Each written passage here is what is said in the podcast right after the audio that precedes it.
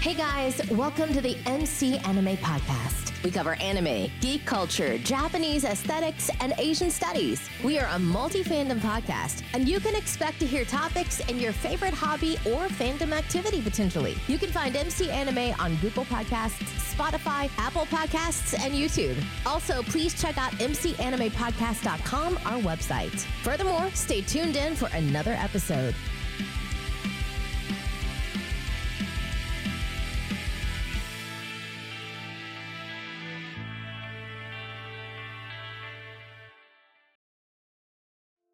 Hey guys, this is MC from MC Anime Podcast. Today we're back with another special guest, and Leslie's back with us. How's it going? It's going, man. I think it's like what third or fourth time being on your show, and trust me, I still listen to it all the time. Glad to be back. Yeah, Leslie's an avid fan and featured spokesperson on this podcast. Today, Sometimes, I guess. Topic about meteorology and weather explained. So we're going to go into the insights of weather, the study of meteorology, how it applies to weather and the climate kind of thing. Just go on from there. Yep.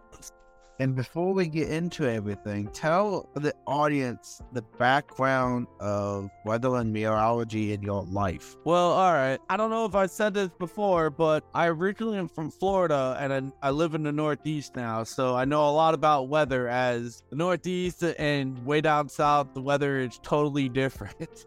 You know, when living in Florida, the biggest thing I had to deal with with the hurricanes, the rain, the, the just the the the tide coming in if you lived on the ocean. It's all deals with weather. It can be really windy, it can be really hot, and then the humidity will just make it even hotter. And then now living up in Northeast, I live in Maine. You know, it it, it goes from I think today was like 78, and then during the winter it get it gets to below zero. So you, you deal with that big of change. So the weather hmm. affects it just affects the body. I, I know a couple of days ago it was literally like 34 degrees in the morning when I when I started to go to work, and then by the time I got out of work, it was like 78. And that that big difference of temperature messes with my sinus really bad. Yeah. So, but you know, my perspective about weather and meteorology, at one point, I was actually thinking about being a meteorologist and being interested in the nuances of how weather affects us every day. I, you know, did, you know, weather science, environmental science, ecology. So the environment, nature has always been a huge impact of who I like, especially the weather, the clouds. So personally to me, having that, you know, passion for something like the nature itself and how it can be peaceful, violent, in between, you know, the wispy clouds in the sky to the very hard hitting thunderstorms. I just like it as an overall perspective. So you were you might have been a meteorologist. Could have been on the Weather Channel, right? I, I mean, I was thinking about it when I was like middle school. That's kind of when I took weather science as an actual elective and I loved the class. It was really easy, you know, got to the stratosphere, the different type cloud formations, look at the sky and say, oh, I see cirrus clouds today. That's going to be fair weather for now, but rain coming soon, kind of thing. Well, I mean, I remember in middle school I took a geog uh a geologist class or whatever. I think that's the Oh, study. yeah. And it was just really interesting learning about uh, how diamonds and, and rocks or formations are all different and how they can tell like the layer of like time by looking at like the just the you know they they can go back you know billions and billions of years just by looking at the dirt and what Well, you know the three types of rocks is uh, sedimentary and uh, metamorphic and uh, indigenous. yeah When you have one with heat, one that does it with sediment, and the one that actually forms under heat and pressure Yep. to turn it from like either indious or sedimentary into a new type of rock like marble. yeah So yeah. I, I taken way too many sciences. I remember way too much. So my sciences knowledge is just dude, it's just everywhere. there's nothing wrong with that man knowledge is power you know as a kid of the 80s Cool. And one aspect is the weather. So let's get into today's episode about weather meteorology. So what's interesting about weather is the fact it affects us every single day. Yeah, it really does. You see it or not, you have head colds, you have sinuses, you have the rain, you have the heat, the cold, all the seasons. But that is all of that is just surface level. Yeah. When you see the the entire weather of the world, that's when it becomes very fast. Okay. different weather in different places based on geography, the climate, which is a period of weather for various amounts, like 100 years or so, which is totally different. El Nino, El La Nina, all of that. Yeah, and then there's also like the, trajectory of the sun, uh, the the moon. You know, it all, all these different factors affects the weather on Earth, you know, uh, so to speak. Like you know, well, like living in Maine during the summer, the sun's out basically from four four in the morning till about ten thirty at night. You know. But then during the winter time, it comes up at like seven o'clock, and then by five o'clock in the afternoon, it's down. So I mean that it, it, that affects things because the sun's not out heating up the the the you know the the surface of Earth. Everything's colder. But during the summer, it's out, everything bright. You know, it's making the grass grow. It's you know it, the humidity's a little bit out. It's a little bit warmer. You know, so like you're saying, you have all these different factors of things that are happening on Earth. Like different, you know, geographies, different places around the world have different uh different weather patterns and climates, everything else. And you know, the main components of weather that I'm actually going to specify are like the six components: the temperature, the, the atmospheric pressure, the wind, the humidity, precipitation, and the cloudiness. All of these are major factors in general weather in any given area. Yeah, true. So uh, let's go with the easiest one: temperature. Temperature is very obvious how it affects the weather. Yes. Because the way we read temperatures in Celsius and Fahrenheit, which we use the different systems to use it with temperature, but at the same time, the big thing with temperature is the warm air current and the cold air currents. There's like 16 different currents that can happen within a storm system that causes the weather that we see. That's very fascinating. Okay. You're uh you know weather pattern like I said I guess you're you're uh, you're gonna be the meteorologist here and I'm just gonna throw in my two cents when I can but yeah also the humidity also affects uh the temperature as well It affects the uh, dew point and the uh, heat index. Yeah, yes yes you're right But with specifically with temperature, you know the difference between warm air and cold air and how it affects uh, temperature as a as a forefront. I do not I mean I know where freezing temperature is but I don't know like specifically what you're saying All right, so when you have warm air, specifically, warm air rises. A lot of times, uh, cold air sinks. So a lot of times when you have a cold front come in, you get that cold spell. All the cold air goes into the lower level of the troposphere. As a result, you get it stuck there for a couple of days until the front goes out wherever the uh, air current came from to blow it in for the first place. Okay. It's kind of like the old saying that like hot air, ri- like heat rises and like cold air kind of like goes down. Yes. When you ever see, uh, when you open the freezer door, the warm, the cold air will literally immediately go to the floor downwards. And anytime you have uh, warm air, like hot food, you always see like the uh, the steam coming up, rising up. That is that is true. It's also like when you have fog, which is uh, it, it kind of like rolls across the field, and when it's warm, things are going up. Like there's like a fire or you know smoke, everything rises. But like cold air, it kind of like just hovers there, you know. Yeah, and it does a hovering sensation closer to the ground in the troposphere. As a result, cold air in the relation to warm air uh, has different type of fronts. And that actually impacts the type of weather you might have. Like mm. different thunderstorms are caused by either cold air coming in, warm air colliding, or warm air getting trapped and the cold air basically being around and the warm air above interacting in a way to cause the clouds to change or collect in its daily routine. All right, makes sense. So typically, when you think of temperature, you either think of, oh, I should wear a coat, or should I wear shorts, or should I wear pants, kind of thing. Yeah. Or the- if I go for the heavy coat, do I do the fur coat or the windbreak? That Yeah. typically a lot of people usually see temperature. And there's actually the temperature. There's a lot more than meets the eye because that's the basic principle behind weather is the actual type of front, like a stationary front, cold front, warm front, etc., can actually happen as a result of the different air currents with the yeah the type of temperature in the air current itself. Yeah. So that's a little bit about temperature. Uh, let's talk about af- the pressure. Because air pressure in the atmosphere is actually a very vital role in the, when it comes to weather. So Yeah. Is it like the effect of gravity uh, on uh, the planet? um, it's the weight of the atmosphere overhead kind of thing. Okay. So it's a force. Typically, when you get to higher altitudes, you get to higher pressure, less air. Yeah. You ever think about that- It's really hard to breathe because it's a higher altitude. I also figured that uh, the atmosphere and the like the air is thinner too, right? And the heat is less I, I, do, I do know, like in the change of air pressure, um, especially when I'm flying, like your ears are popping. You might, uh, you know, have like uh more G forces on your, uh, like on your body or whatever. Especially when you're going up, you know, because you're feeling the pressure like forced on you. I don't know if you fly a lot, but I have planes and until we get about cruising altitude you take off it doesn't bother you but you feel the impact on you you know your ears are popping you feel like you're kind of being weighed down into the plane Yeah.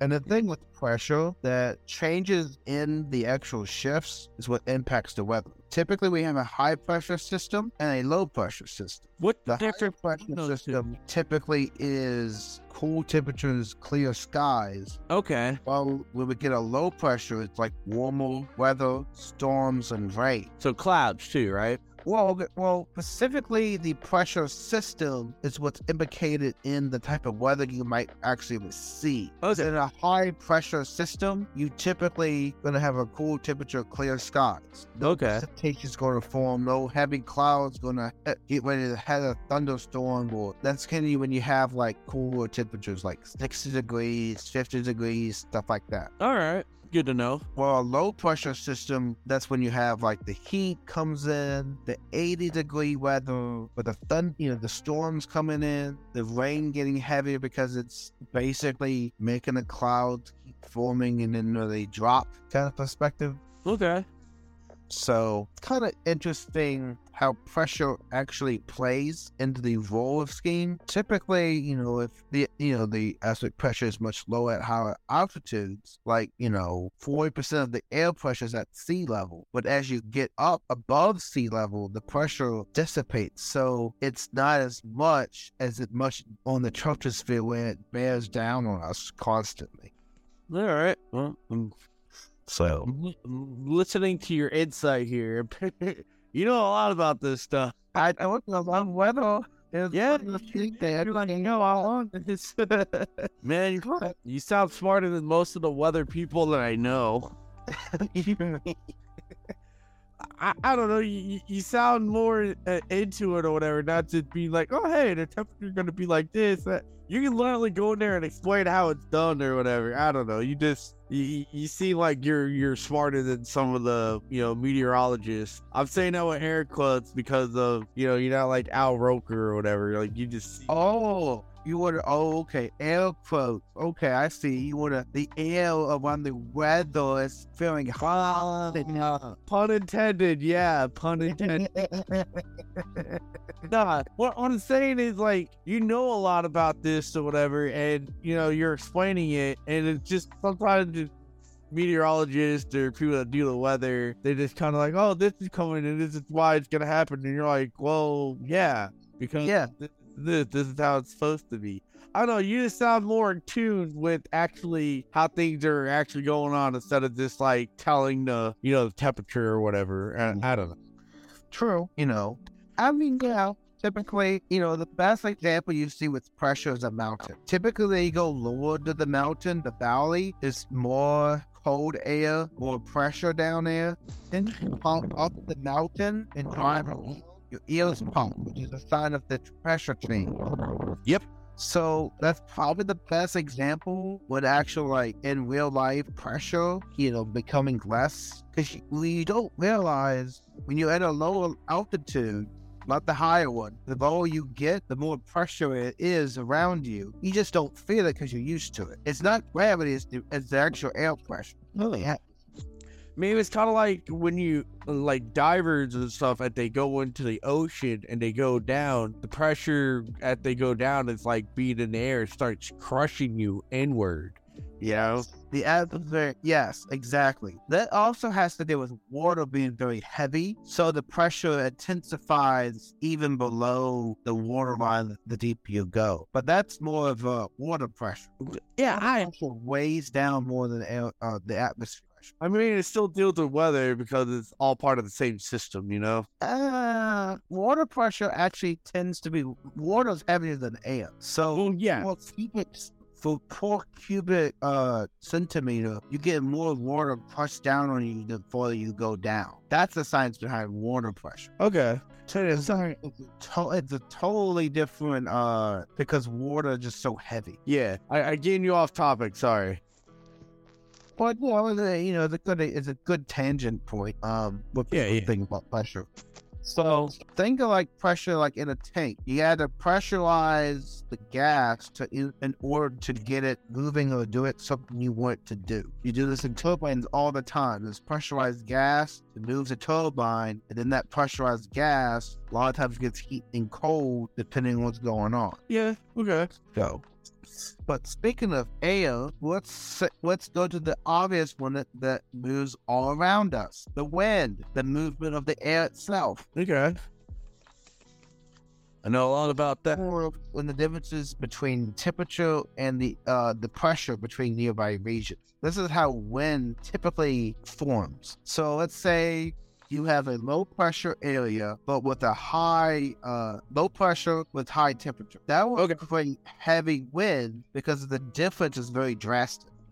I never. Low pressure system is typically uh you know warmer and if you get into a cold environment nearby that will cause a lot of stuff the wind and stuff now the reason why on a hot day wind moves around more is because of the difference of how air moves you ever feel like wind is like too much on some days Man, all the time is where I'm at. It's just I go out there and all of a sudden it's just super windy and it's just like, where is this wind coming from? You're literally just standing still, you know? Oh.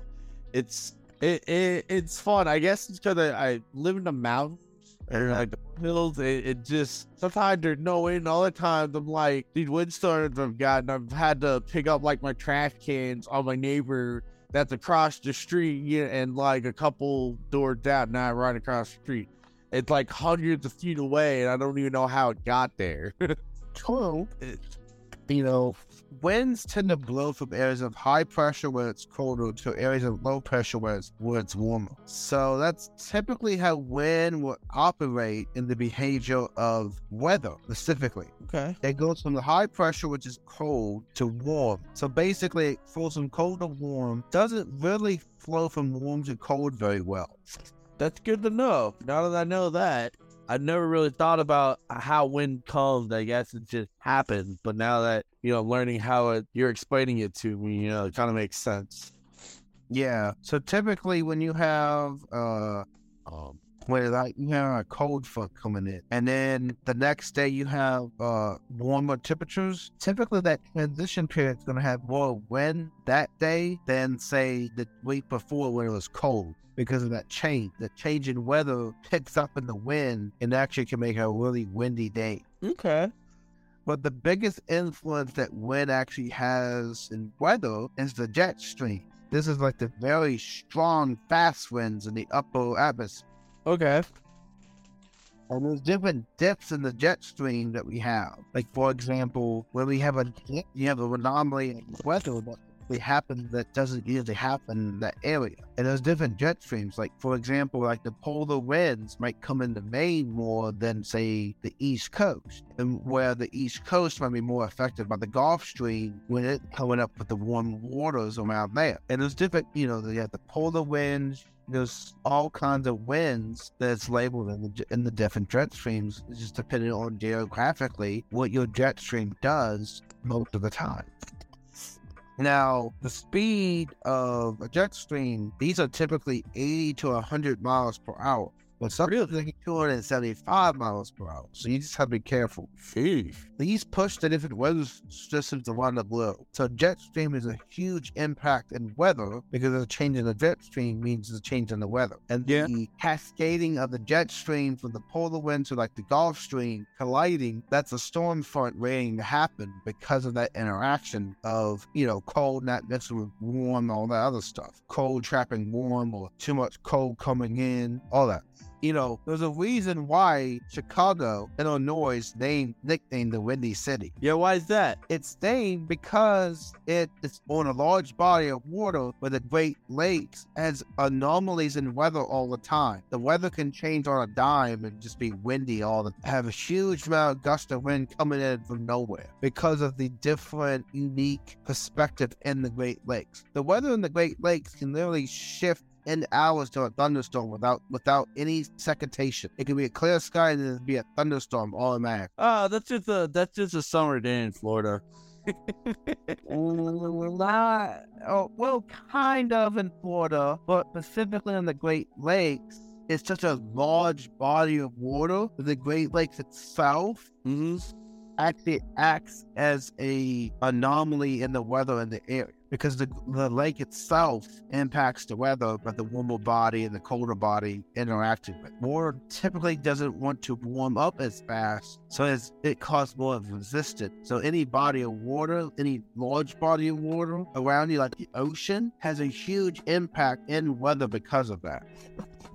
A lot of times it's wind tunnels that come in. So but yeah, that's when in a nutshell. How about humidity? What, how do you? What do you feel about humidity? Uh, I don't like it because it makes things hotter.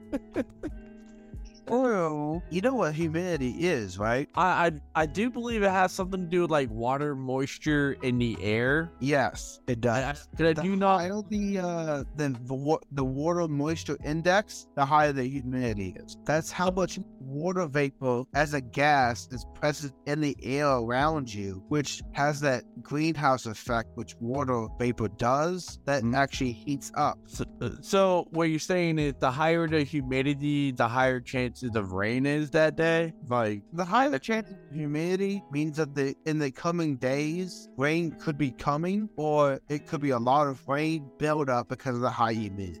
Okay, I just wanted to make sure I was understand. I under I, I was right about that. The fact right. of a lot of humidity means that there's a lot of water moisture in the air. So that buildup is going to eventually lead to a storm, either a week or three weeks from now, whatever time it happens. Dude, oh, a couple weeks ago, man, it just like rained for like three days straight. finally, my my big ass yard is not a swamp. That's a that's a good thing, right?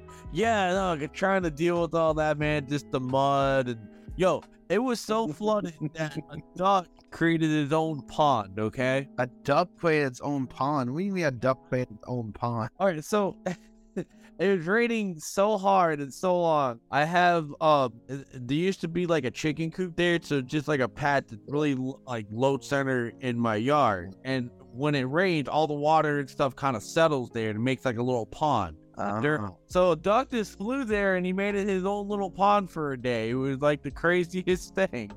He had his own little private pond. He swam around and had fun. Oh. and I was glad it wasn't a goose because gooses are mean. You mean geese? Geese, yeah. Well, it was one. yeah, the the Canadian geese are not very nice.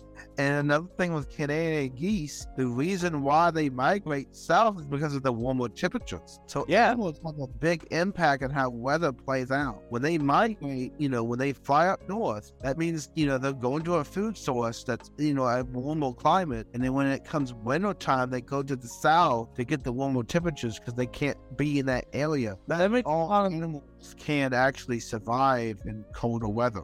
Well, some of the birds do survive. Like I know the seagulls, pigeons, and crows. You'll see them around all winter, but all the other types of bird, they're usually gone. So, like the That typically has to deal with the uh, uh, behavior adaptation of the animal in the warmer climate or the colder climate. Yeah, I mean, I guess because all the other birds, the- those are all the type of birds you see. All the other birds, like you said, they're uh they're going south for the winter. So Yeah. as soon as I don't see any geese, that that means I know that the the cold weather is coming. So I'll have to pay attention to that.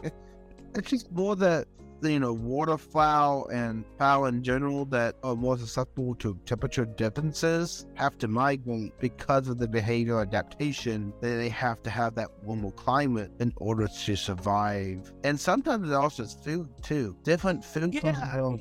different periods of the year. That's true. Because like I, I know that crows, they're scavengers. Same thing with seagulls, and I think pigeons eat anything they can get their hands on. So their food source is different. Say like uh, like a goose or a duck or some of these smaller birds or whatever they that feed on you know seeds and and grass and stuff like that you know if the grass is here it's dead it's not very lucky and it's covered in snow you know the birds they have nothing to eat or munch on so they have to go south where it's not as bad True.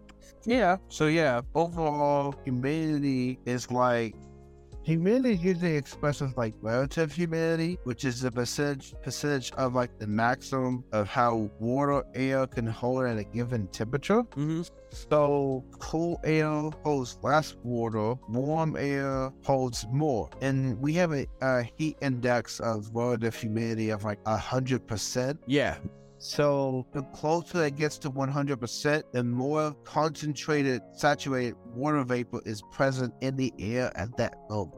yeah it's kind of like when it says oh it's uh the the temperature is only 80 but then the heat index says yeah it's, cl- it's gonna feel closer to 100 just because of the humidity hanging out there against the water and you know, reflecting off the side trying to understand yeah so I, I get that and you know it's awesome when you're we're talking about air stuff even though it, it could be it might be 70 let's say 70 degrees inside a house whatever but you don't have any movement of like the air and it's stagnant it feels like it's hot even though it's only 70 Yeah. degrees. Basically, the more saturated the water is, the water vapor, the more likely that the air cannot hold that water vapor. That's why it gets rese- released down the precipitation as it does. And th- th- that's kind of like how uh, um AC units work. Is is when it gets hot, you turn on the AC to bring it to a temperature. Mainly, it is it, it sucks the humidity out of the air to bring the temperature down. Yes. And, And and water vapor falls as precipitation. Clouds of precipitation occurs when air cools below its saturation point. Mm-hmm. This usually happens when you have warm, humid air cools as it rises, basically creating the precipitation around you for the clouds itself. Yep. And the most humid places on Earth is like the equator. Singapore is humid all year long. and It is any place in the Indian Ocean are heavily saturated because of the warm climate. It's so close to the equator. It's ridiculous. And the equator is a big uh, determinant factor in weather in tropical areas because of the heat and the closeness of the sun, how the uh, Earth axis is pointed towards the sun. Okay, that makes sense. So, you know, the main the main uh, factor in weather is precipitation. So, you know, the heavier the cloud, the more precipitation that will fall. And clouds actually exist in very different forms. You have like cumulus, which is very usual, big fluffy clouds. Cirrus cloud is like really wispy, very thin, not much there. Uh, stratum nimbus. You have all these different, uh, the the big ones like the nebulas. The nebula nimbus is like thunderclouds. Okay. The more you see gray, the more it's signs of storm. So if you don't, if they're not white and they're all dark, that is a thunderstorm waiting to happen. And thunderstorm is the, the most common cyclone that we have. Not cyclone, but storm system. Because of the, uh, it's very common with, the, with having precipitation, humidity, and all that to play a factor into the actual precipitation of the rain. Okay. So, where's your? Have you look at the clouds and see the different shapes? Oh, always. Uh, I remember as a kid just looking at the, the clouds and to be like, hey, that one looks like an elephant. That one looks like a giraffe. That one looks like, uh, you know, so and so, or that one looks like a dog. You, you know, uh, just it, it was fun looking at that kind of stuff. True.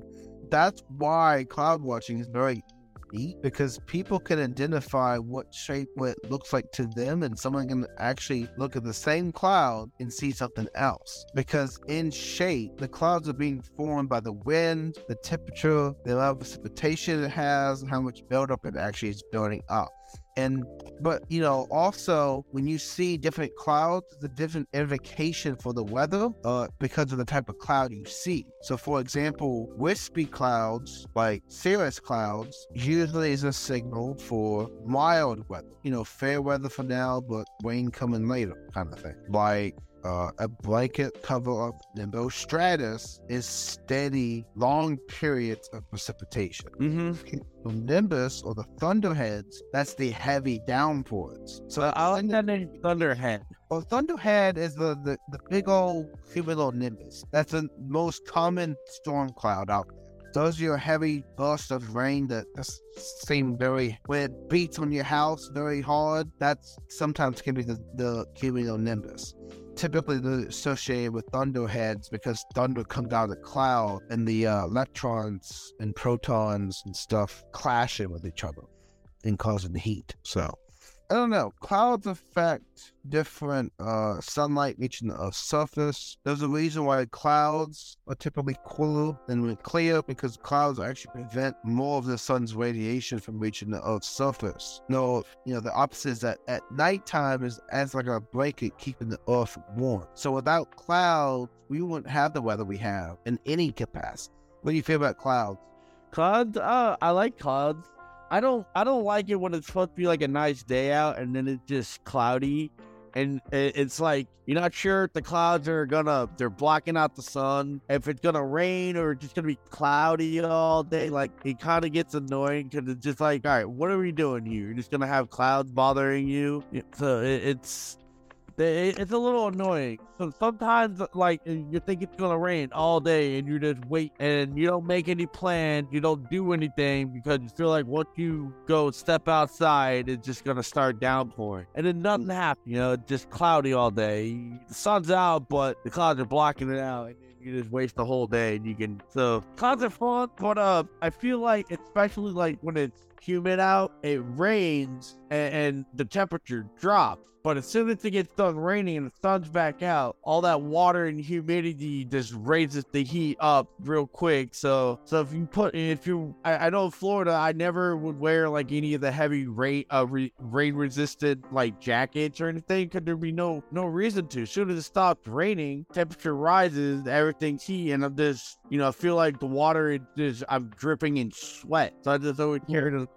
True you know, now that's a little bit of weather, um, how that's the main components that affect the weather. Now, the interchangeability of how these factors affect each other is pretty simple. You know, temperature affects what type of system you have, the type of pressure indicates what the type of temperature will be. So, for example, cold is, you know, usually colder temperature, high pressure is cold, low pressure is warm, less pressure, mm-hmm. moisture level, the humidity, and, and high pressure and low pressure is different, all that stuff. But the history of actual weather as being forecasted is the actually meteorology part, which is the science of forecasting weather. You know, weather forecasting has been important for thousands of years. One big specific thing is uh, uh farming or agriculture. Okay. The growing of crops. That has been a pretty mainstay in ancient civilizations. Uh, knowing the different seasons and knowing which type of crops actually grow in those type of seasons.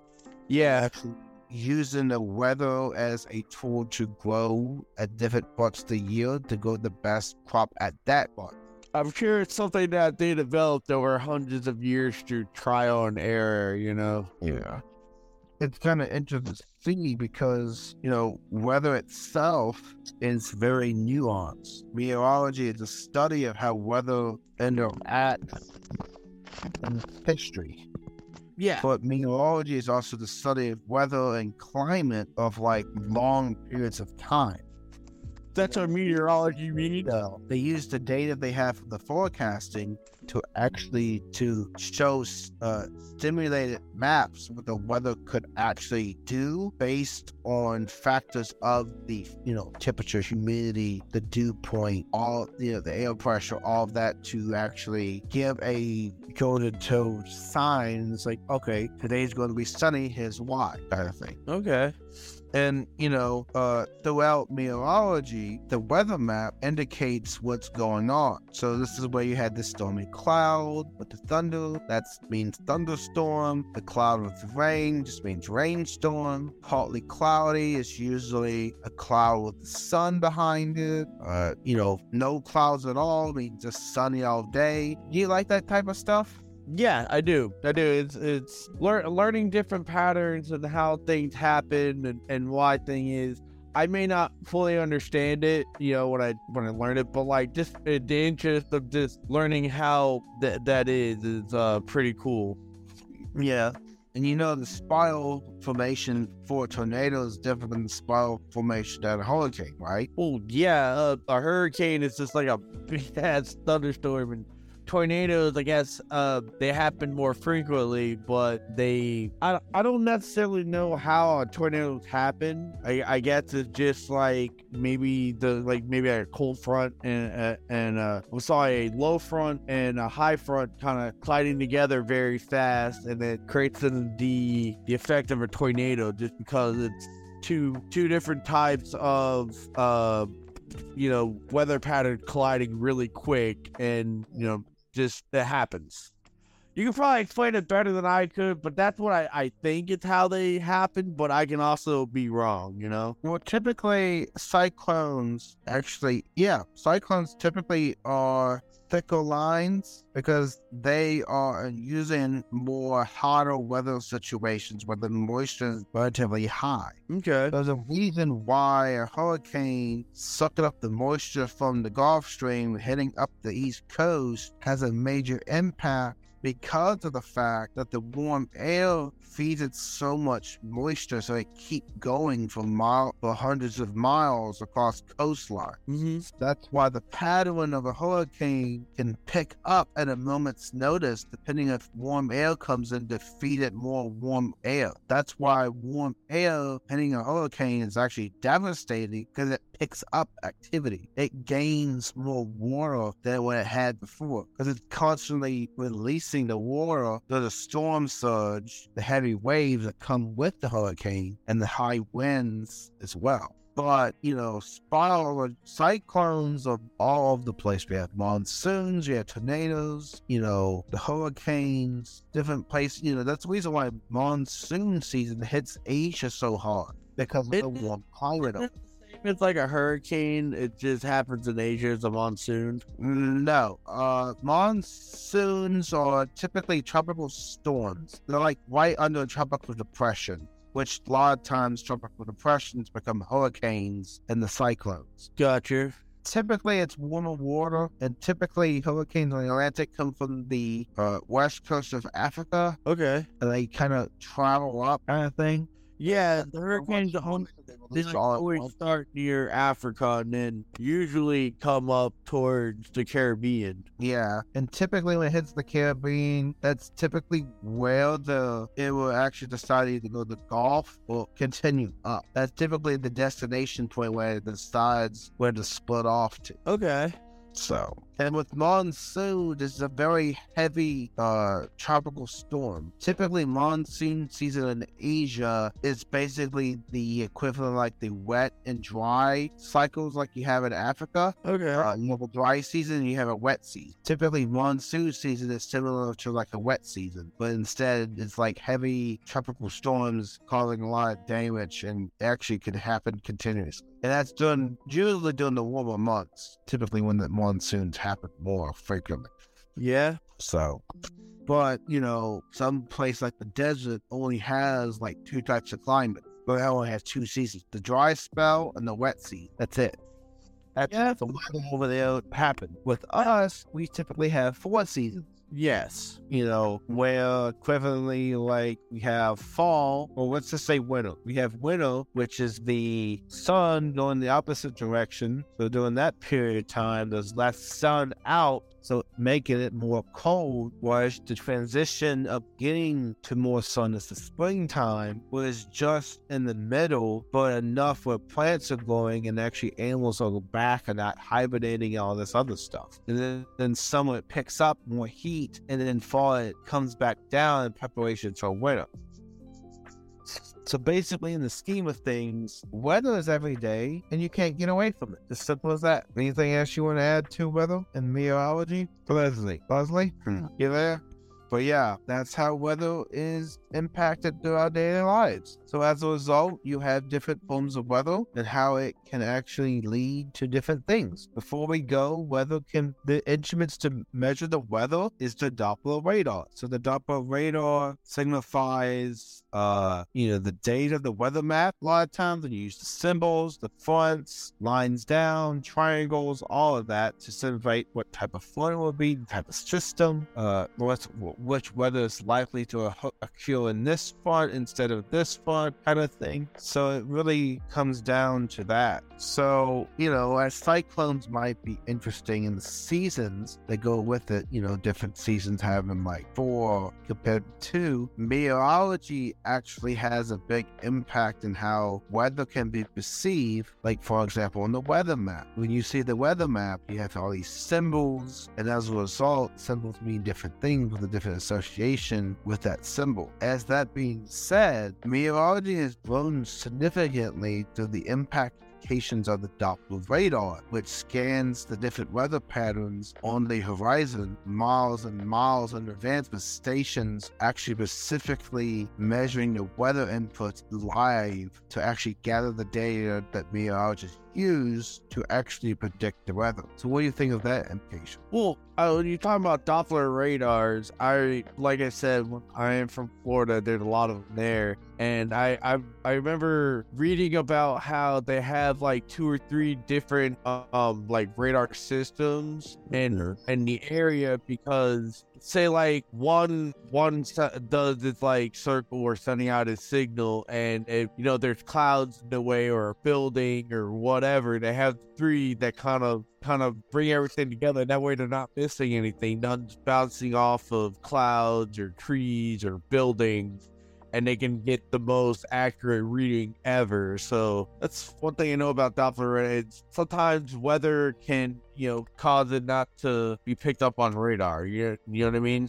Yeah, and with also at these different weather stations that collect this data for the Doppler radar map, we also have the, the instruments that actually record weather in due time. Yeah, and the thing is, these instruments are all like being used at the same time. So, like the barometer, the, the thermometer, the wind vane, the wind veil, the uh, heat index humidifier, all that stuff is being used to gather the different information available at any given time. But the thing is very fascinating. What do you think of the instruments that meteorologists can actually use at their disposal for the, determining the weather? I, I think with all the information they have and they can get it basically what I said real time, like like minute to minute, and you know, really uh you know with everything that they do and they're collecting it you can kind of predict the weather of like you know when i'm looking at see if it's gonna rain on a particular day you can see it you know fast forward it oh is it gonna start raining at two? Let's say it's gonna rain at two uh, in the afternoon and you're gonna see how long it can stay? It could go on for only an hour to, to like a couple hours and it's kind of cool that they can predict the the weather patterns like that, you know? If it's gonna be heavy, if it's gonna be a light rain, or it's not gonna rain.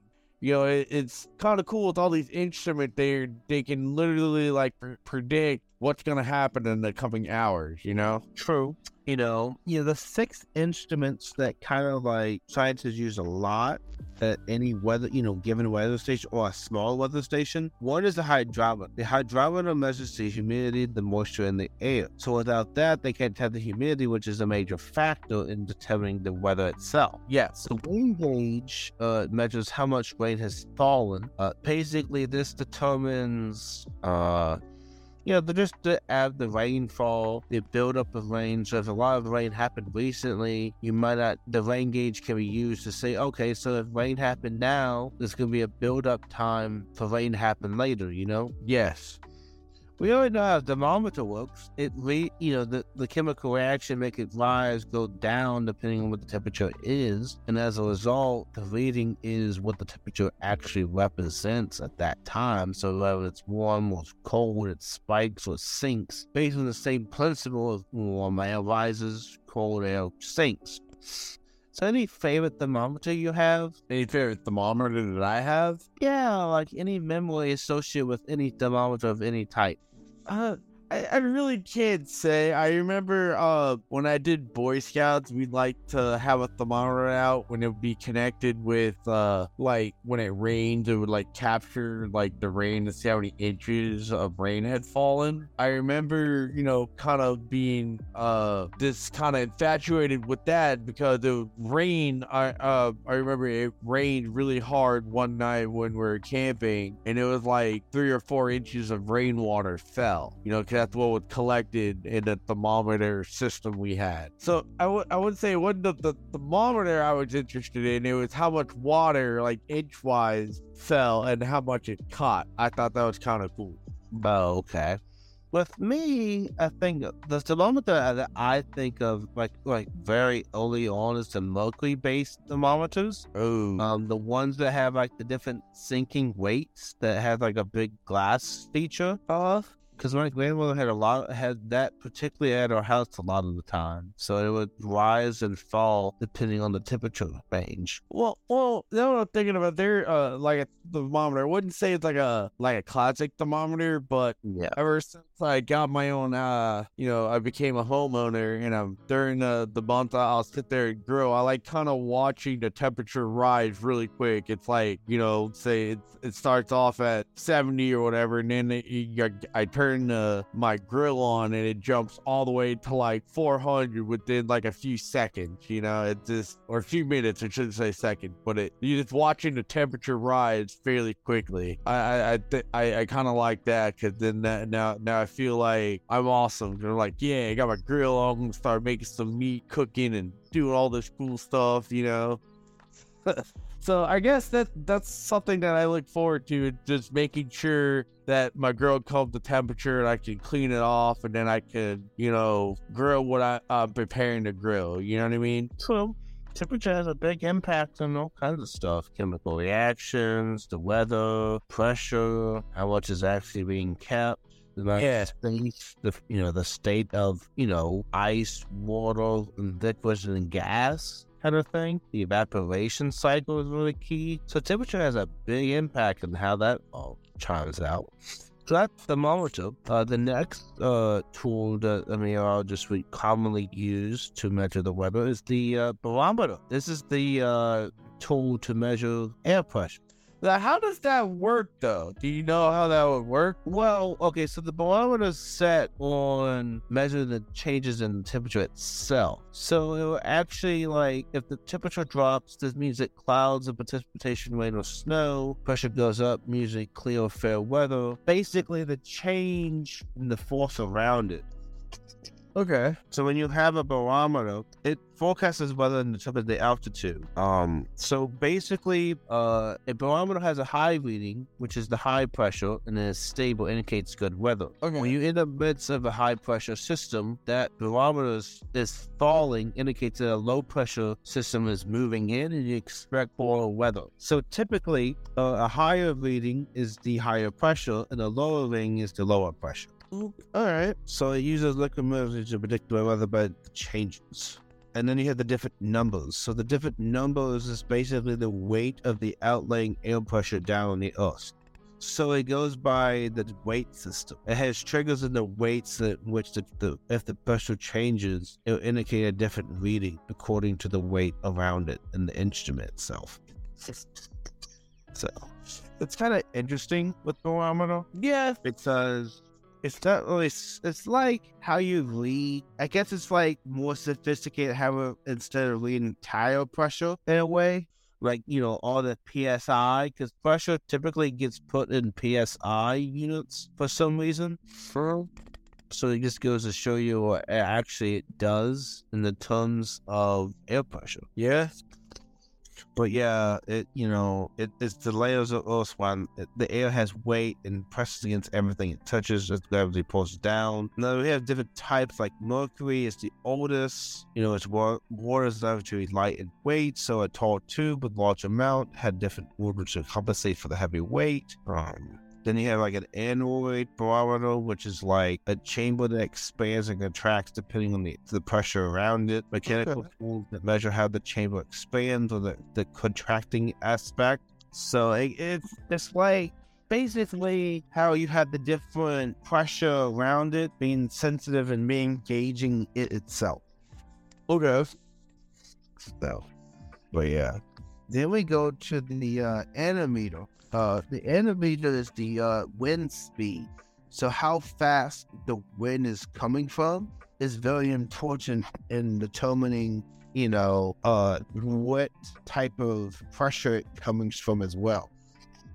The anemometer also determines wind speed is typically the uh, differences in the airstream. So that's where wind speed actually is a factor in determining the weather itself. Gotcha. You didn't think wind speed would be actually a measurement of weather, did you? No, I did not. I, I did not. The first time I was hearing about it. So when you think of wind speed, what do you think of? When I think of wind speed, I'm thinking of either like flying like a like a plane, like a smaller plane, or or either like a like a glider. Mm-hmm. Right? You know, can you deal with you want to deal with the wind speed and the the current of the air and stuff like that. That's what I think of when I when you're thinking of wind speed. It's also like uh, when you're going into high winds, you're going against it. You know, you much rather be dealing with like maybe 10 to 20 miles an hour instead of like a 50 mile an hour wind, you know? True. It's called this turbulence. Yeah. Basically, you know, the first reason if you know the wind speed and the direction, you know which the direction it's coming from and how fast it's moving. So if the wind's coming out of town like 80 miles per hour, that's which is, you know, wind is usually in knots, so you can convert that over. Yeah. West and the radar shows how the precipitation is moving to the east. Basically, when you have prediction, you actually have you can gauge the amount of time that weather event is going to happen from this location to the next location. So that's how wind speed is typically determined in weather gauging and predicting the weather. That's how you get like the timely reports five o'clock, da da da da, the storm's gonna roll in, kind of thing. Yeah, yeah. Okay, I'm following you. So wind speed specifically is the amount of time it will take that system to travel to the next town or locality to prepare the next inhabitants of that area of the, in, the impending weather coming near them. Oh, I, I see what you're saying. So you're saying like, say like the wind speed is pushing a, let's say a, a hurricane, you know, and with the wind speed and how far away the hurricane is from your current location, can I kind of help predict how uh how long it's gonna take before it reaches your area, right? Yeah, just like inertia. How fast is the object moving in a point of rest? Would it stop or would it continue in that, you know, force? Because a Yeah. hurricane is not going to stop unless it dies out itself. Yes. So if it's still going strong blazing or goes weak and then picks up again, then typically what will happen is that the wind speed determines the distance in which it needs to travel to the next location. Yes. Okay. Now now I'm getting it. Why it would be important. Yeah. Wind speed and wind direction kind of go together, kind of a little bit, but wind speed is like time approximately it's coming Yeah. from. Wind direction is actually measured by the weather vane. So typically, you know, a weather vane you see is northwest, south, you know, with all the different variations in between. Yeah, yeah.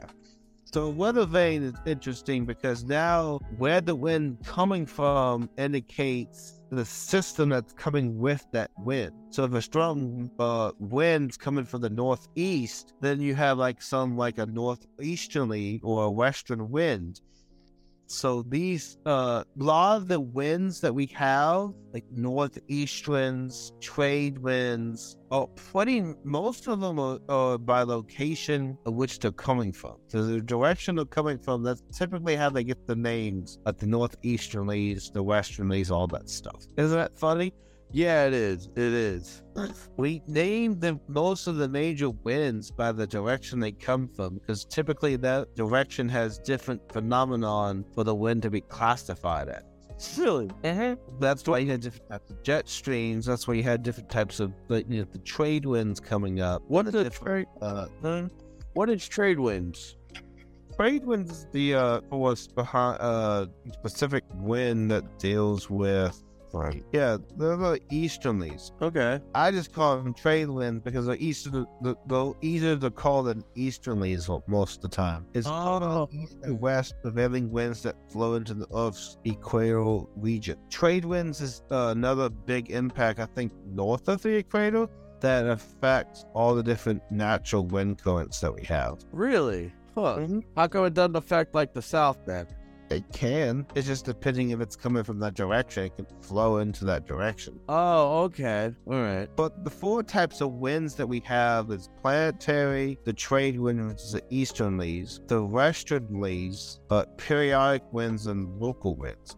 So, but the main winds that we have are the trade winds, westerlies, and the planetary. Local winds just happen naturally. Okay. And what's periodic wind? What that's supposed to mean? Uh, periodic means it just comes up in the moment. It doesn't happen all the time. Gotcha. Okay. Yeah. Then self-explanatory. Then I didn't know if there's more to it. You know.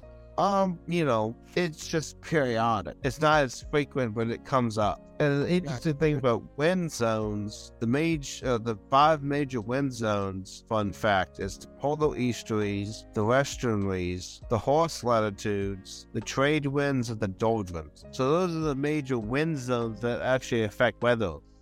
So. Most of them are direction, but also the uh, location where they come from. But you know, different types of winds also have a different type of force because different, uh, like say the polar easterlies, which affect you know something like Maine or the Arctic Circle more, have a cold, dry wind. Little moisture but cold coming in. So that also the the wind moves the temperature along. That's how you get the fronts and everything else. You see how everything now like cascades and ripples and like affects each other. Yeah. So you're saying uh, the different types of wind will create either a low, uh, low or high pressure systems. Yes. A low pressure system, the higher pressure system has the temperature, which then also impacts the humidity based on the temperature. And then the humidity impacts the amount of precipitation, you know, with the heat index. Yes. Right. Right. I'll You call know, it all that also forms the clouds of the precipitation building with the heat index. Gotcha. So, in theory, you can predict the weather with a combination of data like the barometer, the wind vane, and anemometer, thermometer, um, hygrometer, which is the humidity, and all put that together, you get like the different measurements to actually use the tools for the craft of meteorology.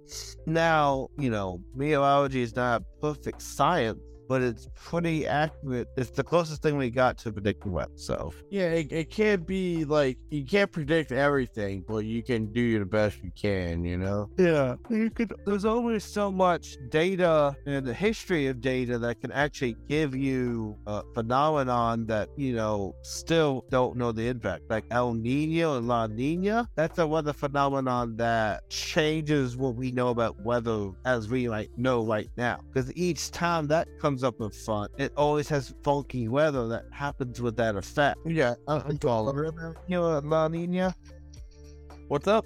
Have you ever heard of El Nino or La Nina? Yeah, I've already told. I've heard of El Nino. It's it, it's like usually like a shift in like a weather pattern. Yeah. That that's what it's. And then La Nina is like the other shift of the weather pattern. If I'm remembering that correct.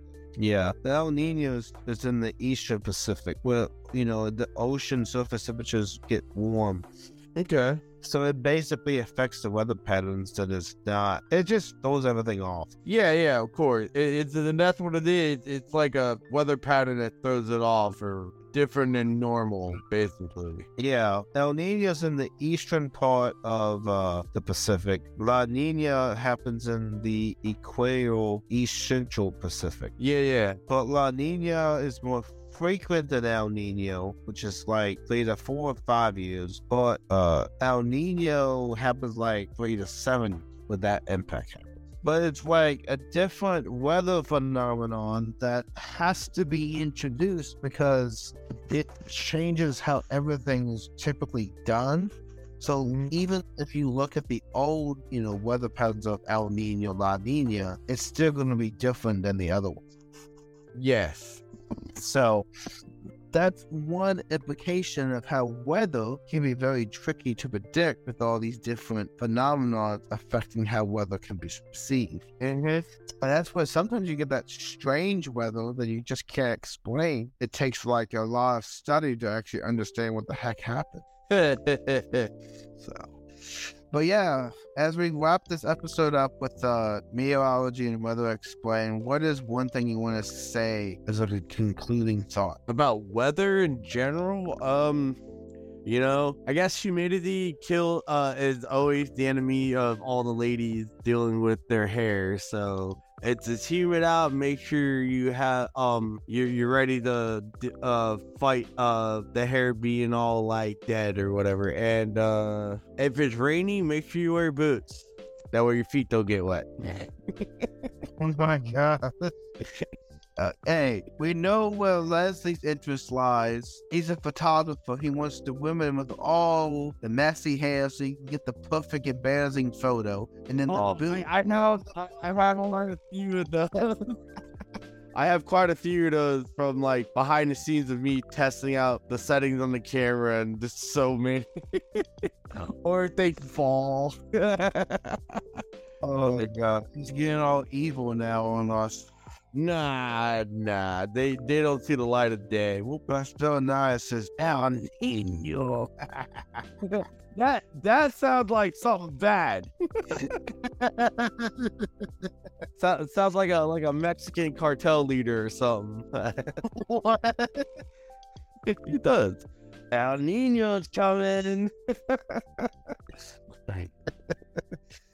Uh, let's wrap this up weather, one simple thing about weather, you can't control the force of nature in which it is and how it can be. So know how that can impact the situation around you and actually be able to do something about it. Basically, Mother Nature is going to do what Mother Nature does and just be prepared. Yep. All right, guys. This concludes Meteorology and Weather Explained. Thank you for being here. Thank you for Leslie being here again with us. Yeah, it was. It's always fun. True. But yeah, as we wrap this up, bye guys. And uh, what the, where can they find you again? Just in case they haven't. You can find me on um all social media platforms. Uh, the main ones: Twitter, Instagram, Facebook. Or um, either my name is uh, Leslie Madewell, or you just look up Madewell Art Photography, and you'll be able to find me. Exactly. He's going to capture the essence of your humidity style hair and blackmail you. Yeah, exactly. Exactly. blackmail you by letting me get more photos. this is terrible. I am terrible. I'm a horrible person. El Nino says goodbye. Bye bye.